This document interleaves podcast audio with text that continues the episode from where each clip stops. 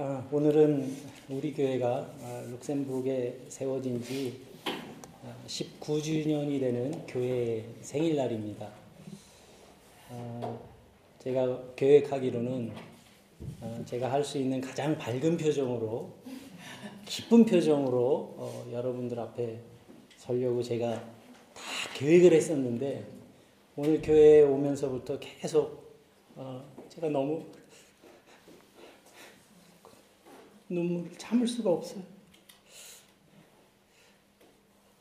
오늘이 있게 하신 하나님의 은혜에 감사드리고 또 이렇게 기쁘고 감사한 날 주님의 평화가 여러분들 모두와 함께 하시기를 바랍니다. 어, 저는 언제부턴가 어, 제 마음속에 어, 깊이 이렇게 품게 된 한 가지 기도 제목이 있습니다. 하나님께서 마치 길거리에 버려진 막대기 같은 어, 저를 사용하셔서 이 땅의 교회가 교회다워지는 일에 사용해 주시기를 그런 바라는 바램을 어, 늘 마음속에 간직하고 삽니다. 이 기도는 어, 지금도 제 마음속에 품고 있습니다. 그런데 이 일이 그렇게 어, 쉽지는 않습니다.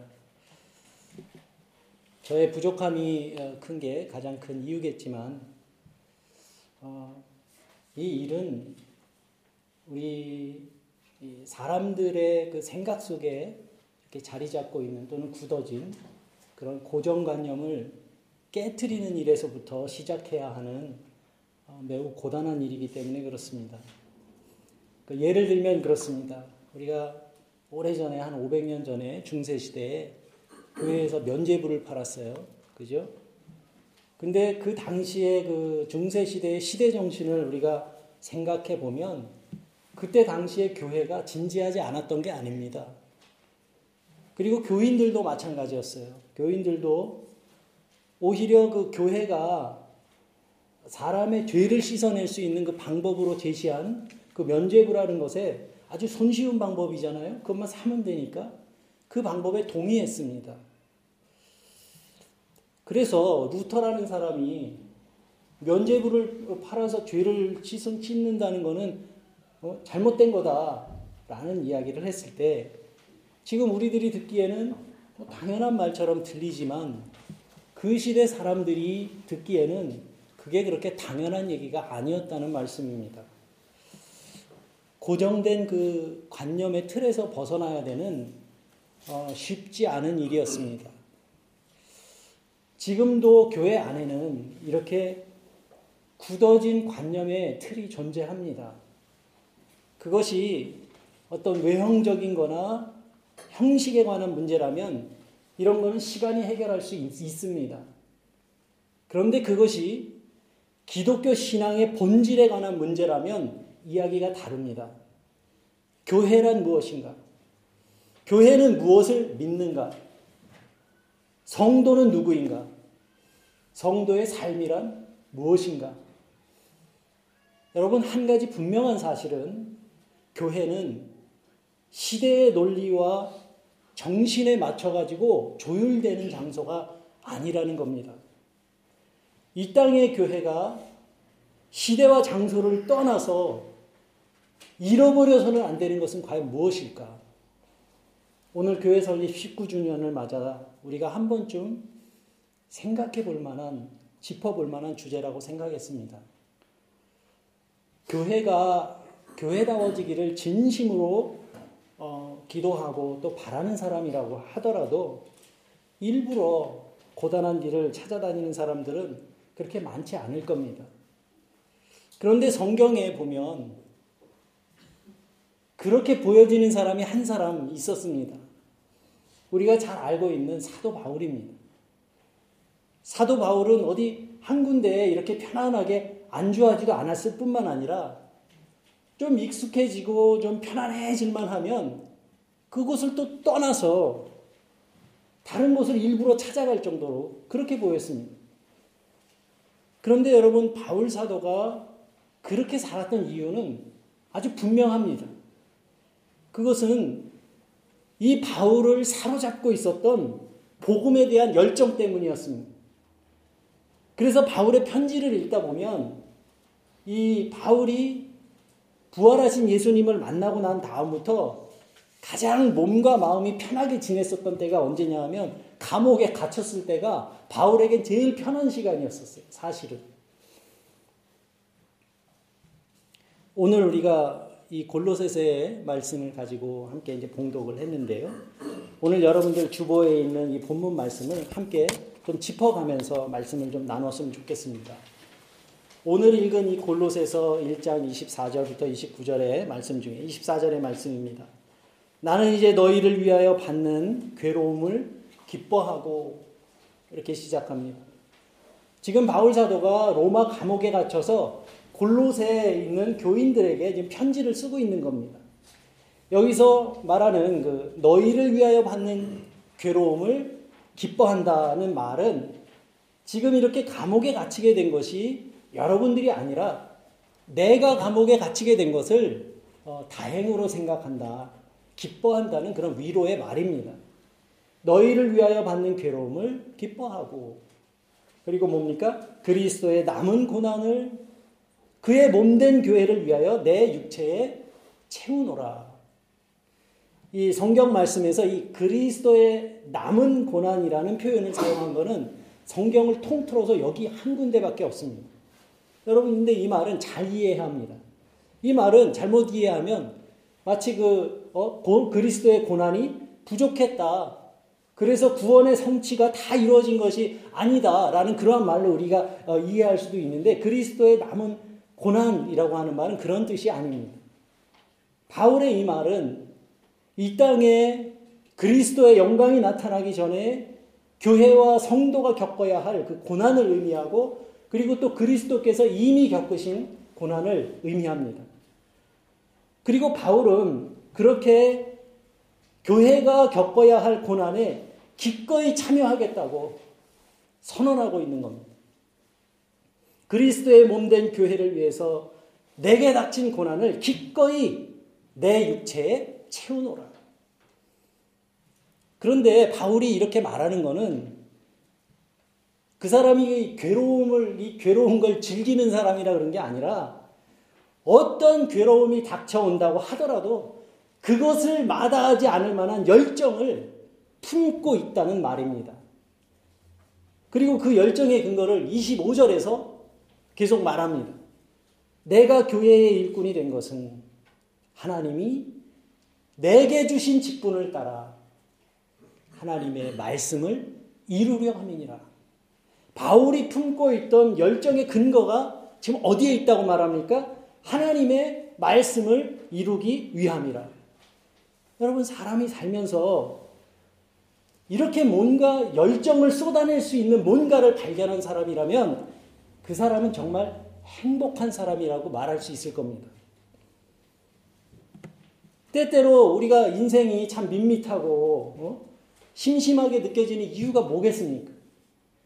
내가 열정을 쏟아부을 만한 뭔가를 발견하지, 발견하지 못했기 때문일 겁니다.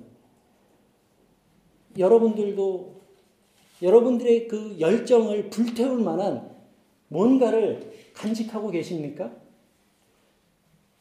저는 여러분들이 그러한 열정을 가슴에 품은 분들이 그런 행복한 분들이 되셨으면 좋겠습니다. 내가 교회의 일꾼이 된 것은 내게 주신 직분을 따라 하나님의 말씀을 이루려 합니다.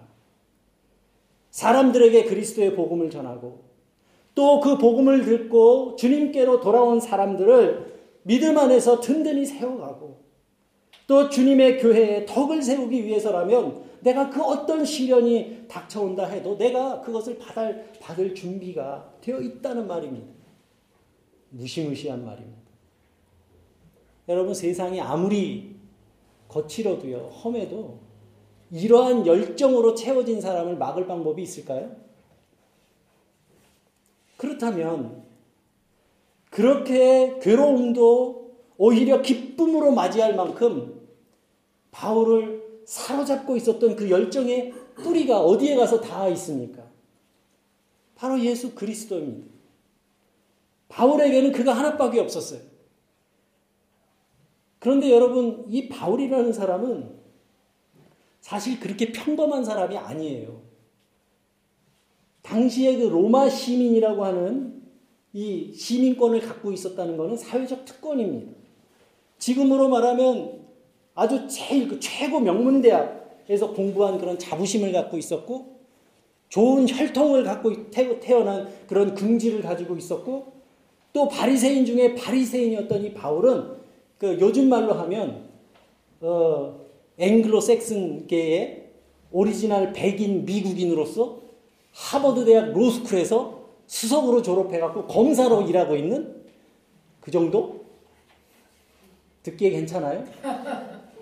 한마디로 모든 면에서 말, 말, 말, 모든 면에서 완벽한 스펙을 갖춘 그런 지식인이었고 요즘 유행할로 유행하는 말로 하면 슈퍼 갑인 겁니다. 이 말 아세요, 여러분들? 저도 이 말 얼마 안 됐어요, 배운 지 슈퍼 갑. 그런데 그러한 바울이었는데 이 바울에게 해결되지 않았던 문제가 한 가지 있었어요. 그건 뭐냐면 내가 왜 이 세상에 왔는지 그리고 이 세상이 어디로 향해서 가, 가야 하는 건지 그거를 이 바울도 확실하게 알 수가 없었던 겁니다. 바울같이 똑똑한 사람이 그것을 깨닫게 된 것은 담에색으로 가는 길에 부활하신 예수님을 만나고 난 후였습니다. 그리고 바울은 그제서야 비로소 인생의 의미를 깨닫게 된 거예요. 그렇게 인생의 목적이 생겼습니다. 그래서 바울이 26절에서 이렇게 말합니다. 이 비밀은 만세와 만대로부터 감추어졌던 것인데 창조로부터 인류의 역사와 병행하는 그 구속의 역사와 그 구원의 완성이라는 위대한 하나님의 경륜에 대해서 말하면서 이것이 인류의 역사와 함께 이어져 오면서 사람들에게는 감추어져 왔던 비밀이다. 비밀이었다 하는 그런 말씀입니다. 그리고 이 비밀은 하나님의 우주적인 계획과 또 이 땅에서 하루하루를 살아가고 있는 우리들의 삶이 무관한 삶이 아니라 밀접한 관계를 가지고 있다. 이걸 좀 어렵게 말하면 세계의 기원과 인간의 존재 이유, 그리고 세상의 종말에 대한 그 지식의 토대 위에서 생각할 때에만 우리가 살아가는 그 인생의 의미를 이해하고 발견할 수 있다. 이 말입니다. 그래서 바울, 바울 사도는 이 비밀의 내용에 대해서 오늘 그 골로새서 앞에 기록하고 있습니다. 어, 성경을 갖고 계신 분들은 좀 찾아보시면 좋겠는데 9절 하반부에 이렇게 기록되어 있습니다. 골로새서 1장 9절 하반부에 보면 너희로 하여금 모든 신령한 지혜와 총명에 하나님의 뜻을 아는 것으로 채우게 하시고 자 하나님께서 이 비밀을 듣는 사람들에게 지혜와 총명을 주셔서 그 비밀스러운 하나님의 뜻을 알게 해달라고 지금 기도하고 있는 겁니다. 여러분들 나중에 그 뒤에 쭉 읽어보시고요. 20절로 넘어갑니다. 20절. 우리 다 같이 한번 읽어볼까요? 시작. 그의 십자가의 피로 화평을 이루사 만물 곧 땅에 있는 것이나 하늘에 있는 것들이 그로 말미암아 자기야 화목하게 되기를 기뻐하십니다. 아멘. 땅에 있는 것과 하늘에 있는 모든 것이 하나님과 화목하게 되기를 원한다. 그리고 21절 다 같이 읽어봅니다. 시작. 전에 악한 행실로 인해 하나님으로부터 멀리 떠나서 마음으로 하나님과 원수가 되었던 너희들. 네, 거기까지. 창조 이후에 범죄함으로 말미암아 하나님과 함께 걸었던 그 동산을 떠난 인간이 하나님과 원수되어 살아왔는데 22절 말씀을 보면 뭐라고 기록되어 있어요? 이제는 그의 육체 죽음으로 말미암아 화목하게 하사 이제는 예수님의 그 피 흘리심으로 말미암아 우리가 하나님과 화목하게 되었다 그 말이죠. 그리고 예수님이 십자가에서 죽으신 그 이유가 뭐라고 지금 기록되어 있습니까? 23절에 여러분들 요거 중요합니다. 다 같이 시작. 너희를 거룩하고 흠없고 책망할 것이 없는 자로 하나님 앞에 세우고자 하셨으니 예수님이 십자가에서 흘리신 피로 우리가 어떻게 된다고 해요? 예수님을 믿는 우리를 거룩하고 흠없고 책망할 것이 없는 사람으로 하나님 앞에 세우셨다. 이렇게 창조와 인간의 범죄, 그리고 십자가의 희생과 그 구속의 은혜를 교회에서는 네 가지의 영적인 원리라고 해서 사형리라고 이렇게 말하고 교회가 말씀을 선포하는 그 근거로 이 구원의 역사의 핵심이 바로 요겁니다. 만약에 천국 가는데 시험을 본다면 요 문제는 꼭 나와요. 이거 이 수능 시험에 나올 만한 그런 문제예요. 밑을 치고 외워야 되는 거예요, 요건. 그리고 어떤 사람이 이런 감격스러운 영광을 누린다고 말합니까? 23절에 있죠. 어떤 사람들이 믿음의 터 위에 굳게 서서 복음의 소망에서 흔들리지 않는 사람. 오늘 예배하는 자리에 나오신 여러분들이 바로 그 사람들인 줄을 믿습니다. 그 사람들을 예수님의 십자가를 통해 어떻게? 거룩하고 흠없고 책망할 것이 없는 사람으로 하나님 앞에 세우신다. 그 말씀입니다. 오늘 본문 26절로 돌아갑니다. 그래서 이러한 하나님의 구원의 경륜이 오래전부터 감추어왔던 비밀이었는데 이렇게 감춰졌던 비밀이 이제는 성도들에게 나타났다. 성도들에게 나타났다. 여러분, 이렇게 기독교 신앙을 갖는다는 말은 세계와 역사, 그리고 인간과 종말에 대한 새로운 세계관을 받아들인다는 그러한 의미가 있습니다. 사람들은 요즘 세상 돌아가는 게 얼마나 바쁜데, 머리 아프게 그런 것까지 생각을 하면서 살, 사냐고 이렇게 말할지 모르지만, 영혼의 문제는 인류의 역사와 그 괴를 같이 하는 인간의 근본적인 문제이기도 합니다. 여러분, 우리 설마 우리가 이 세상에 태어난 목적이 맛있는 거 먹고 좋은 옷 입으려고 이 세상 태어났겠습니까?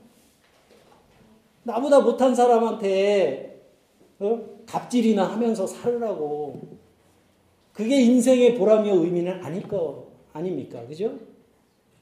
이렇게 사는 우리가 그런 인생을 산다면 우리 인생이 얼마나 볼품없는 인생이 됩니까?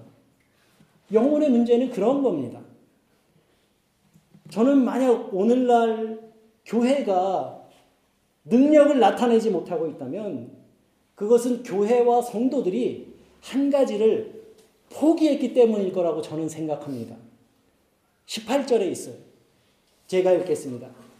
그리스도는 그의 몸인 교회의 머리시라. 그가 근본이시라. 사랑하는 유로룩스 교회 여러분, 우리 교회는 예수님이 머리가 되시고 근본이 되시는 그런 교회가 되기를 주님의 이름으로 축원합니다. 바울은 여러 편지에서 그리스도야말로 세상을 운영하시는 하나님의 비밀스러운 경륜이라고 그렇게 표현했습니다. 좀 어렵죠? 이걸 한마디로 말하면 바울에게는 예수 그리스도가 이 세상의 알파와 오메가라는 얘기예요. 시작과 끝이라는 얘기입니다. 그런데 그 그리스도는 우리와 동떨어진 어디 멀리 저 우주 밖에 저 멀리 계신 그런 분이 아닙니다. 오늘 본문 27절 뒷부분에 봅니다. 이 비밀은 너희 안에 계신 그리스도지. 바울 사도에게 이 그리스도는 이제 십자가에 달려 죽으신 그 예수님을 넘어서서 그리스도가 어디 계신다고 그래요? 너희 안에 계신 그리스도시니. 부활하신 예수님이 성령 하나님으로 우리 안에 계시면서 우리를 하나님께로 이끌어 주시는 분이라는 얘기입니다. 곧 영광의 소망이라. 예수님이 영광스러운 나의 소망이 된다. 하는 고백입니다. 예수 그리스도가 내 인생의 목표다. 그분을 닮고 그분의 부활의 능력을 믿으며 그분이 꿈꾸었던 그 꿈을 나의 꿈으로 삼아 살아가는 것. 그것이 내 인생의 목표다. 하는 말입니다. 아직 다 이루었다고 말할 수도 없고, 또 아직 그 목표에 도달했다고 말할 수는 없지만, 내가 가야 할 길이 어떤 길인지, 그거 하나만은 내가 분명히 알고 있다는 얘기입니다. 여러분, 우리도 인생 살아보니 그렇지 않던가요? 내가 왜, 살, 왜 사는지 그 한 가지만 제대로 알아도 우리가 인생에 성공한 거라고 말하지 않습니까? 여러분, 이거는 기독교만의 가르침은 아니에요. 불교에도 이런 가르침이 있습니다. 불교에서는요, 열반에 이르기 위해서는 인간의 마음속에 어, 도사리고 있는 세 가지 근본적인 번뇌가 있다고 가르쳐요. 이 세 가지 번뇌가 중생들을 해롭게 하는 독약과 같다 해가지고 그것을 삼독이라고 부르는데 그 세 가지가 뭐냐 하면 탐욕과 진애와 우치입니다. 탐욕은 지나친 세상의 욕망, 그 욕심을 말하는 거고요. 진애라고 하는 것은 증오를 말합니다. 그리고 우치는 어리석음을 말하는 거예요. 불교에서는 이 세 가지를 인생의 근본적인 번뇌라고 해서 어, 삼독이라고 부르고 이 삼독을 줄여서 탐진치라고 이렇게 말합니다. 그리고 중생들의 번뇌는 이 탐진치, 이 삼독에서 벗어나야 해결된다. 그렇게 가르칩니다.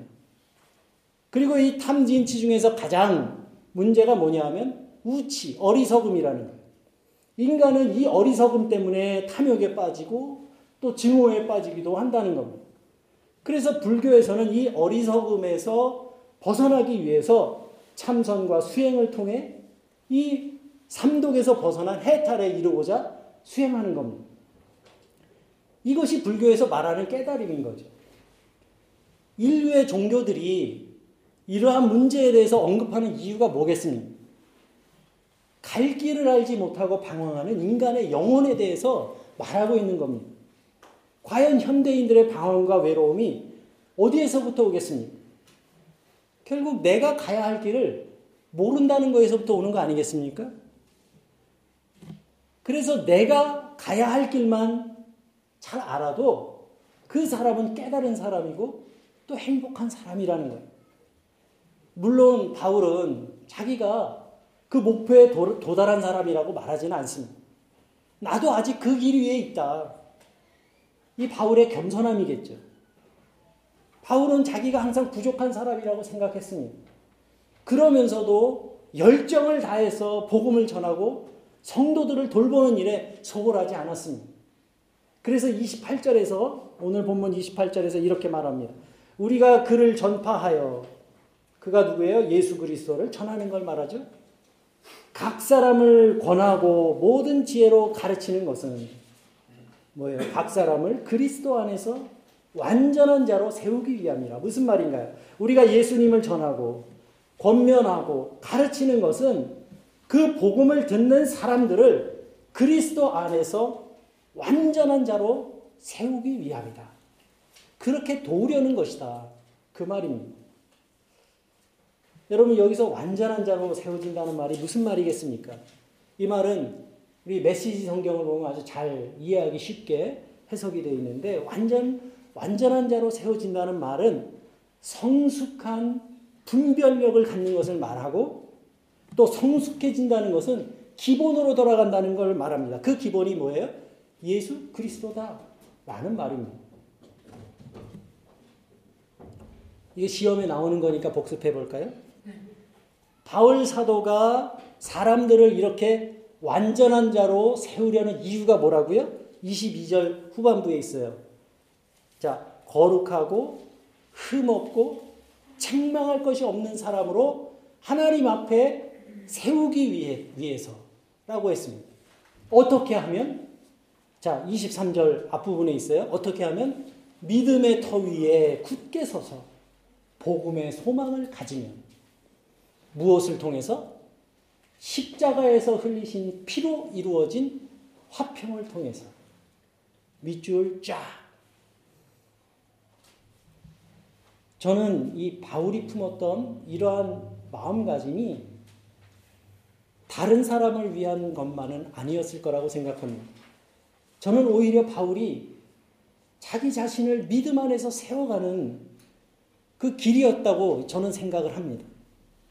왜냐하면 우리가 누군가를 이렇게 가르치다 보면 오히려 내가 배우는 게 더 많거든요. 물론 하나님 앞에 죄인 아닌 사람이 없다는 걸 잘 알고 있었던 바울이 말하는 이 완전함이란 아무런 티도 없고 흠도 없고 그런 뜻이 아니라 완벽한 사람이라는 뜻이 아니라 이 완전함은 어떠한 경우에도 그리스도라고 하는 중심으로부터 멀어지지 않는 것을 뜻하는 겁니다. 그래서 로마서 14장 8절에서 이렇게 말하죠.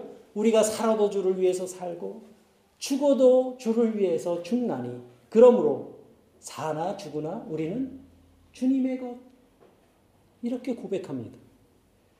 그래서 성도는요 어떠한 처지와 형편 가운데 있을지라도 하나님과의 그 관계의 끈을 꼭 붙들고 놓지 않는 그 사람들이 성도인 겁니다. 여러분 신앙생활 하다가 조금만 어려운 문제가 생기면 휙 조금만 내 마음에 안 들면 휙 이런 분들은 우리가 교회를 다니는 사람이라는 뜻으로 교인이라고는 부를 수 있을지는 몰라도 성도라고 보기는 어렵죠. 입술의 말은 그 순교자보다도 더 거룩한데 어떤 처지와 형편 가운데 놓일지라도 이것은 아닌 겁니다. 요즘 참 마음 아픈 일이긴 합니다만은 한국에서 그런 이야기 많이 들려요. 교회와 백화점 쇼핑을 구분을 잘 못하시는 분들이 많다고 그래요. 네? 여러분 이런 현상이 특히 한국 교회에 더 만연해 있다는 사실을 알고 계십니까?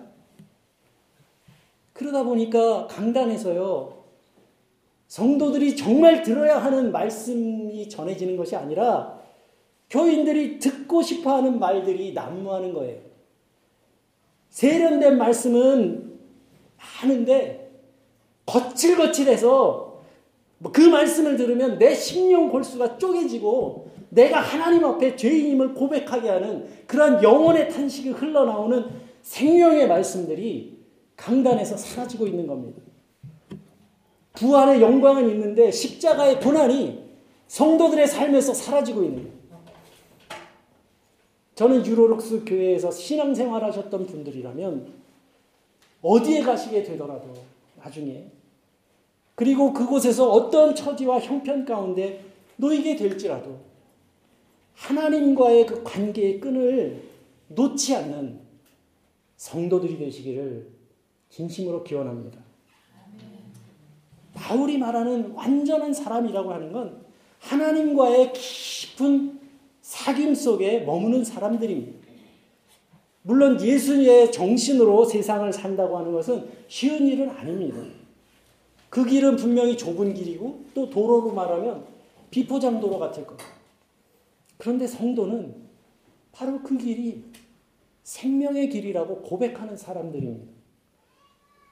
성도인 농부가 키운 농작물은 누구든지 마음 놓고 먹을 수 있고, 성도인 기업이, 기업인이 만든 제품은 정직한 제품이 되고, 성도인 의사는 다른 무엇보다도 그 사람의 생명을 살리는 일에 최선을 다하고, 성도인 법관이 내리는 판결은 공평하고 정의로운 판결이 되고 성도인 선생님들에게는 어, 자녀들을 마음 놓고 맡길 수 있고 성도인 기자들은 거짓말하지 않고 세상 속에서 흩어진 성도들이 이웃을 속이지 않으며 정직하게 서로 도우며 살아간다면 그들이 세상에 흩어져서 빛과 소금의 역할을 감당하는 주님의 사람들이 되지 않겠습니까?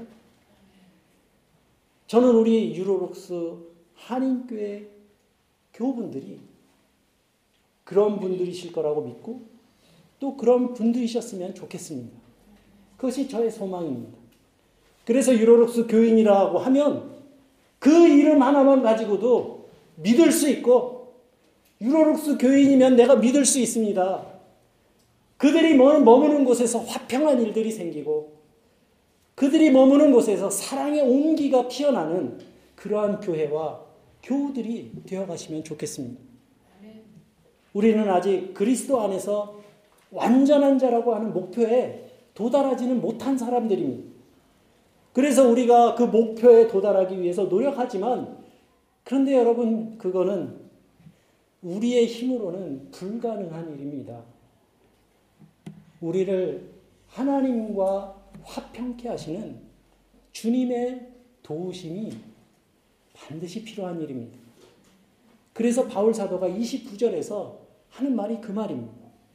이를 위하여 나도 내 속에서 능력으로 역사하시는 이의 역사를 따라 뭐라고 해요? 힘을 다하여 수고하노라.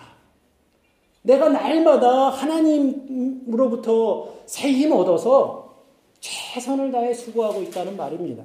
힘을 다해 수고하노라. 내 안에서 역사하시는 성령님이 계시기 때문에 내가 완전한 사람이 되려는 그 목표를 잃지 않을 수 있다고 하는 고백입니다. 오늘 우리 교회는 19번째 생일을 맞이했습니다. 지금까지 19년이라는 세월이 흘러오면서 많은 분들이 이 교회에서 신앙생활을 하셨고 또 지금은 우리가 그것을 이어가고 있습니다. 그런데 여러분 그것은 암흑의 목사나 뭐 암흑의 교인이 지켜온 게 아닙니다. 하나님의 일은 내 힘만 가지고 할 수 있는 일이 아니기 때문입니다. 하지만 성령께서 우리로 하여금 선한 일을 하면서 낙심하지 않도록 위로해 주시고 또 목표를 향해 꾸준히 나아갈 수 있도록 때로는 힘을 북돋아 주시기도 하고 때로는 우리를 깨우쳐 주시기도 하고 때로는 우리를 꾸짖어서 바로 세워 주시기도 하는 겁니다. 이것이 우리 안에서 일하시는 성령의 일입니다. 그리고 성도된 우리들이 마음에 새겨야 될 한 가지가 있죠. 바울의 고백처럼 힘을 다해 수고하노라 하는 말씀입니다. 우리 신앙이 제자리 걸음을 걷고 또 성숙해지지 못하고 진리가 너희를 자유케 하리라고 하는 그 말씀을 알면서도 늘 갑갑한 세, 그 세상 속에 갇힌 것 같이 우리의 영혼이 자유롭지 못한 이유가 뭐겠습니까? 여러분 그것은 우리가 힘을 다하지 않기 때문에 그래요. 제가 그 마라톤 두 번 완주한 마라톤 한 거 아시죠? 마라톤 42.195를 뛰려면요. 대회를 한 달 앞두고 나서는요. 한 두, 최소한 두 번 정도는 힘을 다해서 한번 뛰어야 돼요. 그 거리가 30에서 35km를 한번 뛰어줘야 됩니다. 그래야 폐활량도 늘고요. 이 근지구력, 이 그 근육이 그걸 기억을 해요. 그것도 늘어나고 그럽니다. 그래야 완주를 할 수 있는 거예요. 힘을 다하면 그 힘이 더 자라나게 되어 있습니다. 성도들이 형제와 자매들을 일으켜 세우는 일에 힘을 다하고 내 주변에서부터 세상을 아름답게 만들어가는 일을 위해 힘을 다하고 교회의 덕을 세우는 일에 힘과 정성을 다한다면 교회와 성도들이 세상에 희망의 빛이 될 수 있지 않겠습니까? 그래서 여러분, 교회는요, 몸으로 헌신하는 분들이 많은 교회일수록 그 교회는 건강해진다고 말하는 겁니다. 말만 무성하고 묵묵한 몸에 헌신이 없는 교회는 건강한 교회가 되기가 어렵습니다. 저는 요즘 세상이 교회를 향해서 하는 소리를 듣고 있으면 참 속상할 때가 많아요. 저도 교회에 속한 사람이기 때문에 때로는 모욕감을 느낄 때도 있고요. 또 억울한 비난이라고 생각될 때도 있습니다. 그런데 여러분, 그럴 때마다 변명도 하고 싶고, 반론도 하고 싶고 그런데요. 그럴 때마다 제 마음에 울려오는 음성이 한 가지가 있어요. 세상 사람들이 교회를 바라보는 그 눈이 때로는 예수님의 눈일 수도 있겠구나 하는 겁니다. 세상이 교회를 향해 하는 소리가 때로는 열매 없이 잎만 무성한 무화과 나무를 바라보시면서 책망하셨던 그 예수님의 말씀과 같이 뼈아픈 주님의 책망으로 나에게 들려질 때가 있, 있다는 말씀입니다. 그리고 내 모습 속에서, 나의 모습 속에서 그렇게 잎만 무성한 무화과 같은, 무화과 나무 같은 그런 모습을 발견할 때도 있더라는 말씀입니다. 여러분, 교회도 마찬가지 아니겠습니까? 교회가 꼭 붙들고 놓지 말아야 될 것이 한 가지 있습니다. 여러분, 그게 뭐겠습니까? 그것은 예수 그리스도의 마음입니다.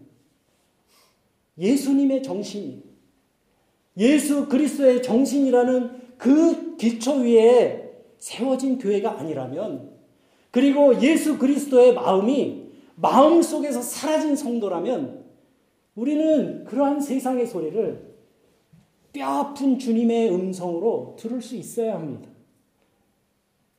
저는 19주년을 맞이하여 이제 성년이 된 우리 유로록스 교회가 기본에 충실한 그런 교회가 되어가기를 소망합니다. 성령의 임재를 구하는 교회, 사람의 생각과 의지가 아니라 예수의 정신으로 가득 채워진 교회. 그래서 예수님께서 공생의 삶을 통해 우리에게 보여주신 것과 같이 묵묵히 그 십자가의 길을 걸어가는 교회.